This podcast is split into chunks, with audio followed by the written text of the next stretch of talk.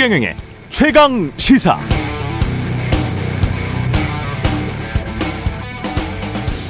네, 추석 지나자 또 줄줄이 올립니다. 거의 모든 과자, 라면, 우유값이 10% 넘게 오르네요. 인플레이션 언제까지 갈까요? 지금까지는 전쟁, 코로나 팬데믹 이후 풀어놓은 돈 때문에 그렇다고 하지만 전쟁이 끝나도 상황이 여의치 않을 것 같습니다. 미국은 자국 제조업 육성한다고 공장, 원자재, 부품 다 미국 땅, 미국산, 미국이 지정한 것만 쓰라고 하면서, 그렇게 되면 당연히 각국 기업들의 비용 부담이 가중될 것이고 이는 지속적인 물가 상승으로 이어질 가능성이 높기 때문이죠. 미국은 이런 조치가 마치 자유진영끼리의 블록 경제를 위해 불가피한 것처럼 주장하지만 그 블록 경제 안에 공산당 일당 독재 국가인 베트남도 들어있고 자유민주 체제라고 보기 힘든 사우디 왕정이나 중동, 아시아의 일부 독재 국가들도 다 포함되어 있는데 이게 무슨 자유진영끼리의 불락경제입니까? 결국 다 미국 이익 중심으로 국가들 줄 세워서 중국이 미국 위협하지 못하도록 하겠다는 것, 그게 미국의 진짜 의도인 것은 명확합니다. 그래서 미 연준이 금리를 계속 인상시킨다고 하더라도 미중이 계속 갈등하면서 세계 공급망이 강제로 재편된다면 물가는 쉽게 잡히진 않을 것 같습니다. 문제는 한국입니다. 미국이 추구하는 이 세계사적 전환기에서 직격탄을 맞고 있습니다. 이제 환율 정말 1,400원 찍을 것 같고 주가는 아직 어디가 바닥인지 모르겠고 서울 부동산도 수억 원씩 떨어지고 있고 이미 4차례 상환 유예시킨 133조 원의 소상공인 자영업 대출의 만기 연장 상환 유예 조치를 또 할 것 같다는 보도가 나오고 있습니다. 시간을 벌어보자는 말인데요. 그건 달리 말하면 고통의 시간이 예상보다 오래 갈 것 같다는 뜻입니다. 위기의 시간, 대통령, 집권 여당, 국회는 국민을 위해 무엇을 할 수 있을까요? 각자의 답을 구해보시기 바랍니다.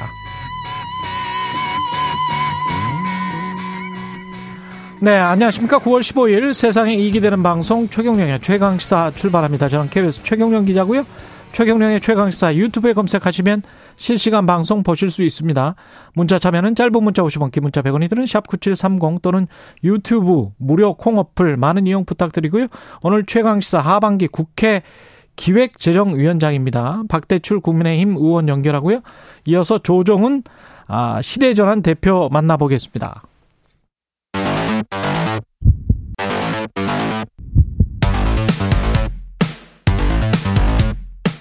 오늘 아침 가장 뜨거운 뉴스 언박싱. 자, 뉴스 언박싱 시작하겠습니다. 민농기 기자, 김민아 평론가 나와 있습니다. 안녕하십니까? 안녕하십니까? 예, 진짜 찍을 것 같습니다. 1,400원. 예. 어제 서울 외환시장에서 원달러 환율이 1,390원을 돌파했거든요. 이게 원달러 환율이 1,390원을 돌파한 것은 2009년 3월 30일 이후에 13년 5개월 만입니다. 1,400원을 돌파할 것이다. 심지어 1,500원까지 올라갈 것이다. 이런 전망까지 나오고 있는데요.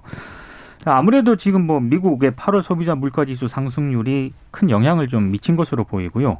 미국 인플레이션이 생각보다 굉장히 장기화될 수 있다는 것도 좀 의미를 하는 것 같습니다. 이렇게 되면은 글로벌 통화 긴축 속도도 생각했던 것보다 훨씬 빨라질 수밖에 없고, 그럼 이제 우리의 대응인데 우리 정부라든가 한국은행이 굉장히 좀 복잡한 어떤 셈법을 해야 되는 그런 상황인데, 사실 언론 보도를 쭉 보니까요, 이 뾰족한 셈법은 없는 것 같다라는 그런 또 전망도 내놓고 있더라고요. 그러니까 초기부터 제가 말씀드렸던 통화 수합 정도밖에 없어요. 그렇습니다. 예, 그게 문제인 것 같습니다. 예. 그러니까 일부 전문가들 1,400원 넘으면 그때부터는 지금은 1,360원 넘었다, 80원 넘었다, 이제 90원 넘었다 이렇게 얘기하지만 1,450원 넘는 거 이제 그럼 바로 또 진행이 된다. 예. 그러니까 훨씬 더 가팔라질 것이다. 그렇죠. 이런 예상을 하는 분도 있더라고요. 그건 두고 봐야 될 일이지만, 근데 확실한 거는 지금 말씀하신 것처럼 과거의 경우에 이제 IMF로부터 구제금융을 받았다든지 또는 어떤 특정한 사태가 있다든지 그런 것의 영향으로 이제 환율이 올랐다라고 하면은 거기에 맞는 대응을 하면 되는데, 지금은 그런 요인이 있는 게 아니지 않습니까? 그냥 별 요인이 없는데 어떤 외부 변수나 이런 것들 때문에 계속해서 이제 환율이 올라가는 상황이고, 그렇다고 하면은 이걸 되돌릴 수 있는 방법은 대외 여건이 바뀌거나 뭐 그래야 되는데, 앞서 이제 오프닝에서 말씀하신 것처럼 미국은 지금 브레이크가 없거든요.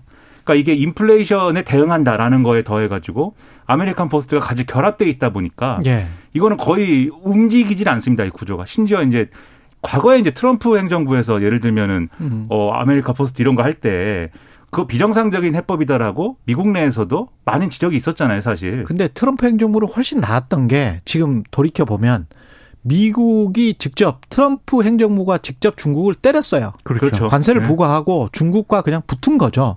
근데 이거는 지금 바이든 대통령이 하는 전략은 다른 나라의 팔을 비틀고 있는 거예요. 그렇죠. 그것이 우방까지 다 포함된 다른 나라의 팔을 비틀면서 중국을 압박하고 있는 거기 때문에 우리가 직격탄을 맞고 있는 겁니다. 일례로 지금 달러 인덱스가 20년 만에 최고여서 그 전반적으로 환율이 우리가 굉장히 안 좋은 거는 사실이지만 네. 우리가 중국보다 훨씬 안 좋아요. 위엔화는 상대적으로 덜 떨어졌습니다.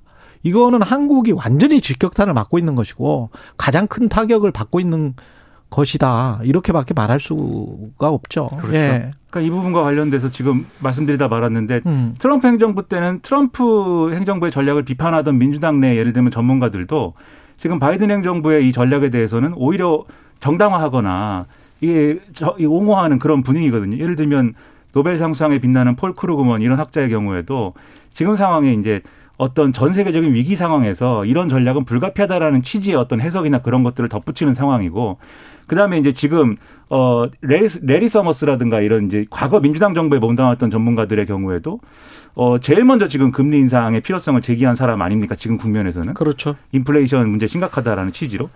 지금 민주당의 대응이나 이런 거에 대해서 오히려 이제 비판적이라고 하면은 금리는 인상을 훨씬 더 빨리 해야 되고 훨씬 더 이 래리 서머스 거의 4% 가야 지금 진정이 된다라고 얘기하는 거고, 어차피 그럴 거면은 빨리 해야 된다라는 취지로 얘기를 하지 않습니까? 예. 그러니까 이런 것들을 종합을 해보면은 이 흐름을 되돌리기 어렵기 때문에 정부가 예를 들면 지금 뭐 뾰족한 수가 없다라고 얘기하는 그 상황이 정말 그게 예를 들면은 정부가 뭔가 역할을 못 하고 있고 뭔가 해답을 못 내서 그런 거면은 비판하고 거기에 대해서 이런저런 대안을 얘기할 수 있겠지만 그런 게 아니라는 점에서 이게 진정한 위기 아니냐 이런 불안감이 지금 커지고 있는 거죠.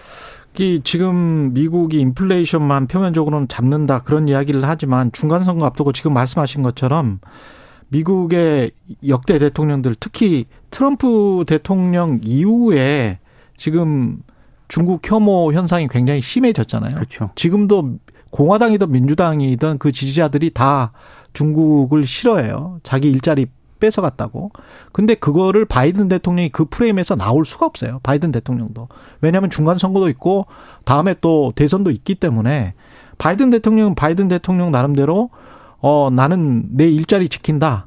국내 일자리 지킨다. 다른 나라는 안중에 없는 거예요. 지금 오로지 그래서 중국만 타겟으로 하는 그 전략. 그러면서 남의 나라. 근데 보통은 미국이 그 전에 이제 21세기 들어왔을 때도 그렇지만 80년대도 그렇고 남의 나라를 좀 생각을 했었거든요. 그래서 전반적으로 세계 경제를 관리하는 측면이 있었단 말입니다. 근데 지금은 전혀 그렇지가 않습니다. 네. 그러면서도 또 한편으로는 IRA 뭐 인플레이션 감축 법안이라고 하는데 사실상 인플레이션 조장 법안입니다. 그렇죠.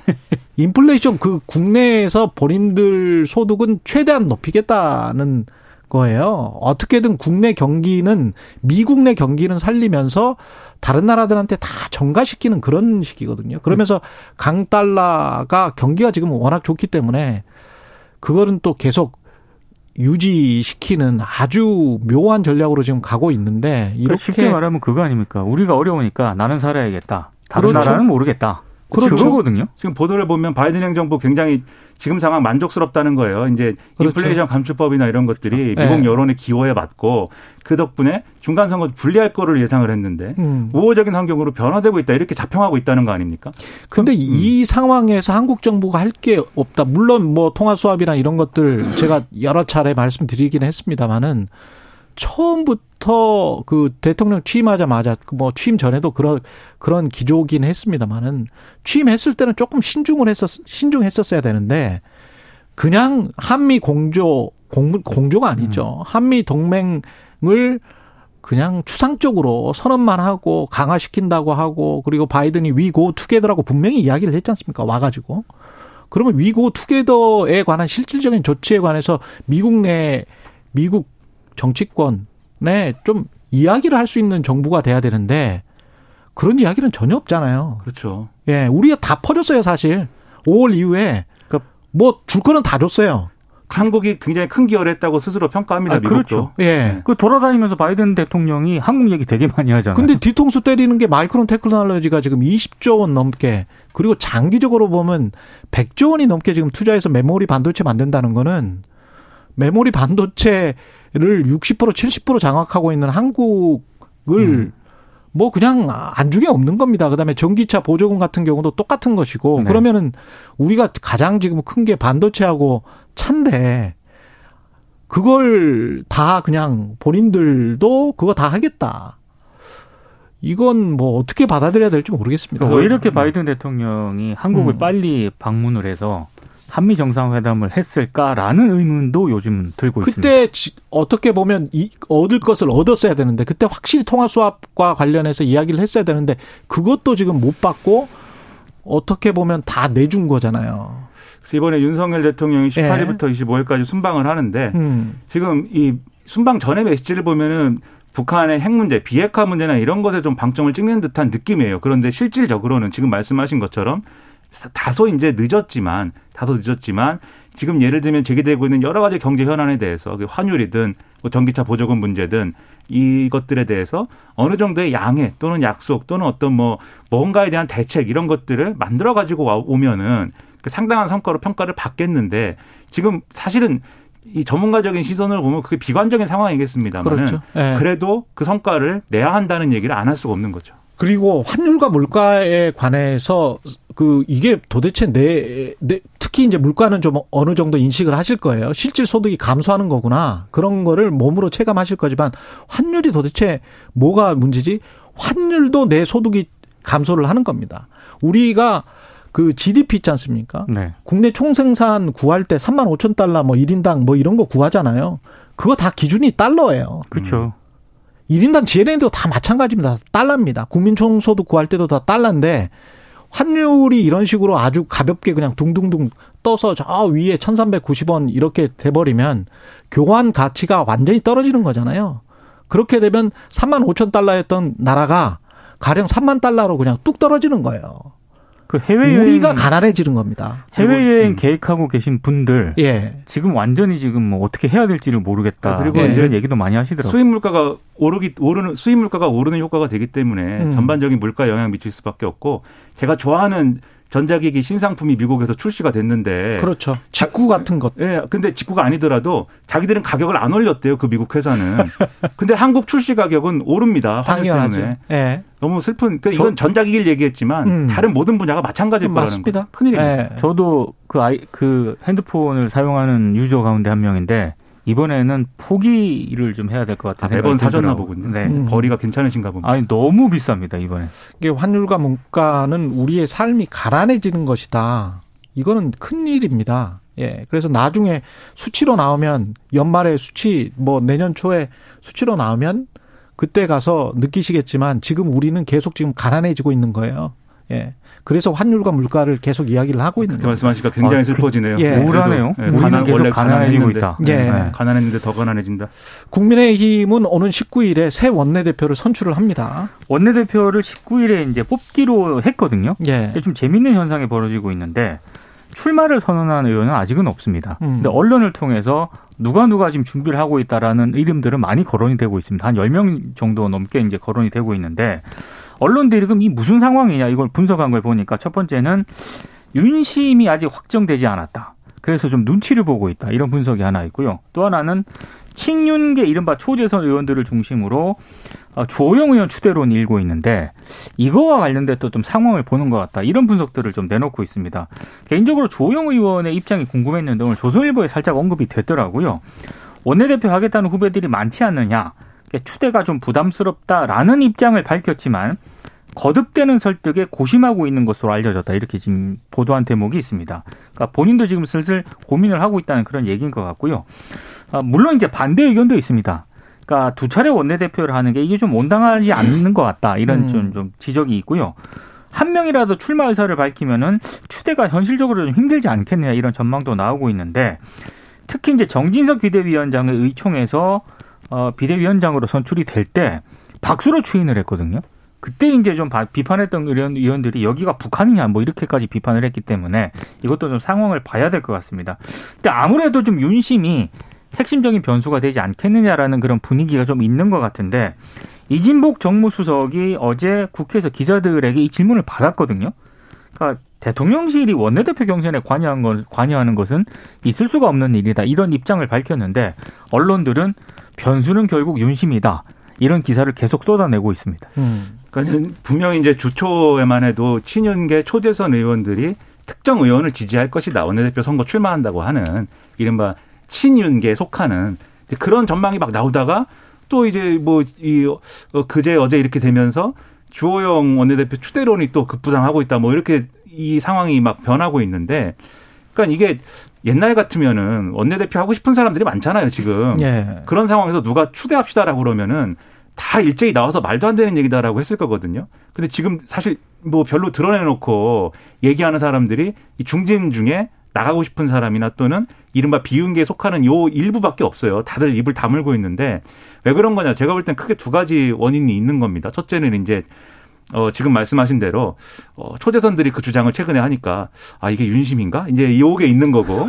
그다음에 두 번째는 그러니까 지금 이제 가처분이 어떻게 될지 모르기 때문에 만약에 정진석 비대위원장의 직무가 뭐 정지된다거나 하는 상황이 있을 경우에 그럼 새로 뽑히는 원내대표가 그러면 일종의 이제 직무대행을 해야 되는데 그렇죠. 그걸 할 수 있는 사람이어야 되는 거 아니냐. 그러면 주호영 의원이 적합하지 않느냐. 뭐 이 얘기가 있어가지고 지금 약간 추대론이 힘을 좀 받은 상태인 것 같아요. 다만 이게 이것만 가지고 설명할 수 있는 거냐. 왜 그러면 초재선들은 주호영 추대론을 얘기하는 거냐. 굉장히 제가 볼 때는 복잡한 변수들이 많이 껴있습니다. 그래서 첫 번째로 이제 아무래도 원내대표는 중진급 인사들이 되는 건데 그중에 이제 이른바 친윤이라고 불리는 분들은 소위 말하는 윤핵관들은 좀 퇴조해버린 것이고 예. 이 중진들 중에 만약에 될 가능성이 있다라고 하면은 완전히 친윤인 것 같지는 않은 사람들이 좀 남아있는 상황에서 그 전부터 정치했던 분 그렇죠. 예. 그러면 그중에 그래도 말통하는 거 이제 조호영 의원 아니냐 이런 심리가 하나가 있는 것 같고 두 번째는 워낙 지금 인심을 잃었어요. 소위 말하는 윤핵관을 중심으로 한 중진 중에 이제 친윤계 그룹이라고 했던 분들이.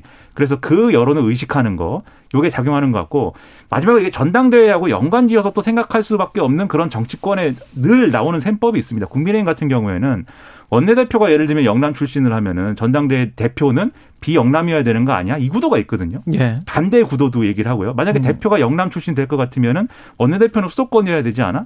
근데 조호영 의원이 영남 출신이죠. 그 수도권, 만약에 전당대회와 연관지어서 보면은 뭔가 수도권 출신인데 친윤에 가까운 그러한 당권 주자를 원하는 쪽에서는 조호영 원내대표 추대론 한번 밀어볼 만하지 않아? 이런 판단을 또 할 겁니다. 그러니까 이런 것들이 다 겹쳐져 갖고 추대론으로 나오고 있는데 근데 결과적으로 이 추대론이 되려면 지금 앞서 말씀하신 것처럼 다른 사람들이 출마를 그냥 안 하고 여기 동의를 해줘야 되거든요. 예. 그럴 가능성은 크지 않다고 보기 때문에 현실적으로 가능할까 저는 좀 의문이 있습니다. 지금 뭐 원내대표 하마평 오르는 다른 의원들도 있는데 기재위원장인 저 박대출 의원이랑 이따가 이야기를 하니까 박대출 의원은 생각이 많이 다를 거예요. 주호영 추대론에 그렇죠. 관해서. 네, 그렇죠. 네. 많이 다를 겁니다. 그 초재선 뭐 이렇게 추대한다고 하는 사람들이 그렇게 많지 않을 걸 뭐 이렇게 이야기할 수도 있는 것이고. 그렇습니다. 네. 예. 이야기를 좀 들어보겠습니다. 이준석 전 대표와 국민의힘은 어제 또 법원에서 만났습니다. 가처분 관련해서 이제 공방을 좀 벌였는데요. 예. 일단 이준석 전 대표가 어제 출석을 하면서 오늘 심리는 어차피 지난 가처분에서 일정 부분 판단을 내린 것에 대해서 그러니까 국민의힘에서 불복하는 것을 다루는 것이다. 그래서 순탄하게 진행이 될 것이다. 이렇게 얘기를 했습니다. 그게 논리고. 그렇습니다. 예, 이준석 전 대표의 논리. 네. 예. 근데 어제 이제 법원 앞이 굉장히 좀 시끄러웠습니다. 이게 왜냐하면 이준석 전 대표를 비판하는 이른바 그 가로세로 연구소 쪽에서 또 앞에 나왔거든요. 아, 그래요? 그리고 네. 또 이준석 전 대표 지지자들도 같이 있었습니다. 그래서 이제 기자회견 저 앞에 한 거 자세히 보시면은 굉장히 좀 고성이 오가는 그런 상황이었고요. 일단 국민의힘 쪽에서는 이런 논리를 펴고 있습니다. 전당대회에서 선출되는 최고위원도 예. 민주적 정당성을 갖기 때문에 일정 수 이상의 권위를 비상상황으로 보도록 한 당원 개정은 타당하다. 이렇게 주장을 하고 있고요. 어제 전주의 의원이 이제 국민의힘 쪽에서 참석을 했는데 이준석 전 대표 같은 경우에는 6개월간 당원권이 정지가 됐기 때문에 가처분 신청을 낼 당원 자격이 없다 이렇게 주장을 했다고 합니다. 정지 상태이기 때문에 가처분 그렇습니다. 신청할 자격조차 없다. 네. 여기에 대해서 이준석 전 대표 쪽은 당원권이 정지가 됐을 뿐 당원 자격은 유지된다. 또 이렇게 좀 반박을 했다라고 하는데 아무튼 재판부가 지금 어제 진행된 신문은 28일로 예정된 정진석 비대위원장 직무정지 가처분 신청과 함께 결론을 내겠다고 지금 밝혔거든요. 그러니까 28일에 국민의힘 윤리위도 열리고 예. 가처분이 결과도 나올 것으로 보이기 때문에 빅데이가 될 것 같습니다. 이게 제가 좀 이게 지금 법리 공방이 어떻게 어떤 구도로 진행되느냐는 워낙 이제 많이 접하셨으니까 그렇죠. 아실 텐데 어제 네. 특이하게 본 게 지금 당사자 적격성 이 부분이거든요. 제가 볼 때는. 그렇죠. 갑자기 나왔네. 이게. 갑자기 이 얘기를 하기 시작했어요. 국민의힘이. 그리고 회사에서 정직당하면 회사원 아닌가? 그렇죠. 그게 이제 그래서 예를 들면은 당원 당규에 의해서 부당한 징계를 받았다라고 생각하는 또는 부당하게 제명이 됐다라고 생각하는 어떤 사람이 이 당원 당규는 잘못됐다라고 그러면은 법적인 쟁송을 할 수가 없다는 거냐. 그러니까 상식적으로 잘 이해는 안 되지 않습니까? 근데 이게 이해 안 되는 얘기를 왜 했을까? 그리고 왜 이걸 주요한 어떤 쟁점처럼 얘기를 했을까? 그러니까요. 28일 그렇죠. 뭔가 예고편 아니냐 이런 거예요 지금 내용이. 28일 날 지금 뭐 28일 날 결론이 날 수도 있다고 말씀하셨지만 법원에서 이 신문만 하고 결론 그날 안 내릴 가능성이 있거든요. 그렇죠. 그런데 윤리는 28일 날 진행이 되는데 물론 윤리도 이준석 대표권을 다룰 것이냐는 확정되지 않았지만 그날 만약에 뭔가 그런 게 나온다고 하면. 그 윤리가 그리고 오전에 먼저 한다면. 그렇죠.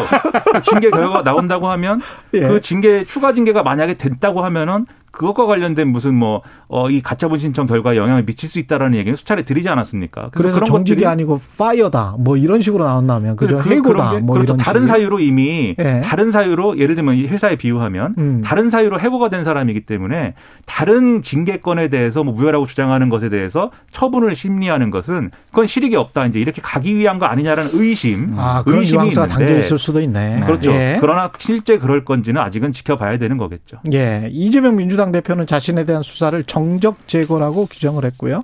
권성동 전 원내대표는 도적 제거 이렇게 이야기를 했고요. 그러니까 정부도 정쟁 또는 야당 탄압 정적 제거에 너무 국가 역량을 소모하지 마라 이렇게 어제 최고위에서 얘기를 했거든요.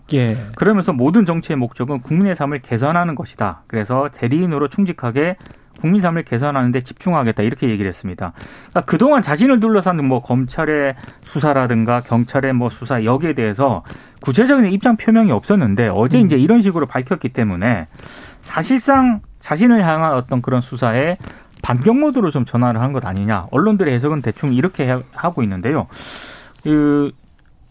영수회담을 제안을 하지 않았습니까? 이재명 대표가. 근데 이제 어제 대통령실에서는 그 1대1 영수회담은 말고 정의당까지 포함해서 또 국민의힘 상황이라든가 정의당 상황이 정리가 되면은 대표와 원내대표 해가지고 뭐 6+1 뭐 이 정도는 생각을 하고 있다 이런 입장이 나온 것 같은데 여러 가지로 지금 이재명 대표에 대해서는 국민의힘이 좀 불편한 시각이 분명히 있는 것 같습니다. 근데 저는 한쪽은 정적 제거하지 말라 그러고 한쪽은 도적을 잡는 거라 그러고 뭐 이런 거는 서로 좋을 얘기하는 거죠. 서로에게 그렇죠? 도움이 되는 얘기를 지금 하고 있습니다. 그렇죠. 상당히 의문인 구도인데 근데 그거는 뭐 수차례 말씀드렸으니까 그건 그렇다 치더라도 이 대표 간, 그러니까 이 대통령과 대표 간의 회담까지 이 문제로 해석하지 말았으면 좋겠어요. 그러니까 이재명 대표가 어떤 제안을 한 거는 따로따로 좀 생각을 해봐라. 그렇죠. 뭐 민생 현안을 다루자는 거지 그 자리에서 예를 들면 이재명 대표가 윤석열 대통령에게 왜 날 수사합니까? 뭐 이렇게 따질 수는 없는 거잖아요. 민생을 논하는 자리인 거지. 근데 어제 국민의힘 쪽에서는 정치적 플립아게닝이라는 용어까지 나왔거든요. 그러니까 실제로 그렇게 보고 있다는 거죠. 그러니까 그런 이게 제가 볼 때는 좀 과도한 얘기고 그런 것들은 오히려 대통령이 검사도 아닌데 거기 가서 플립아게닝 할 필요는 없는 거죠. 그렇죠. 그러니까 제가 볼 때는 오히려 대통령실과 국민의힘도 다 같이 만나면 되는 거 아니냐. 만나자. 오히려 적극적으로 얘기할 필요가 있고 이재명 대표도 굳이 대통령하고 야당 대표만 만나야 된다는 입장 아니거든요. 수차례 밝혔는데 형식과 내용 구애받지 않겠다. 다자회담 해도 된다. 그렇죠. 여당 대표 포함해서 상관없다는 얘기를 수차례 했기 때문에 빨리 만나서 뭐 사법 리스크 이런 얘기 거기서 하지 말고 빨리 만나서 민생 어떻게 현안 챙길 것이냐에 대해서 머리를 맞대는 모습을 국민들에게 빨리 보여줘야 되는 거 아니냐 그런 생각 갖고 있습니다. 예, 여기까지 듣겠습니다. 뉴스 언박싱 민동기 기자 김민아 평론가였습니다. 고맙습니다. 고맙습니다. KBS 1라디오 최경영의 최강시사 듣고 계신 지금 시각 7시 44분입니다.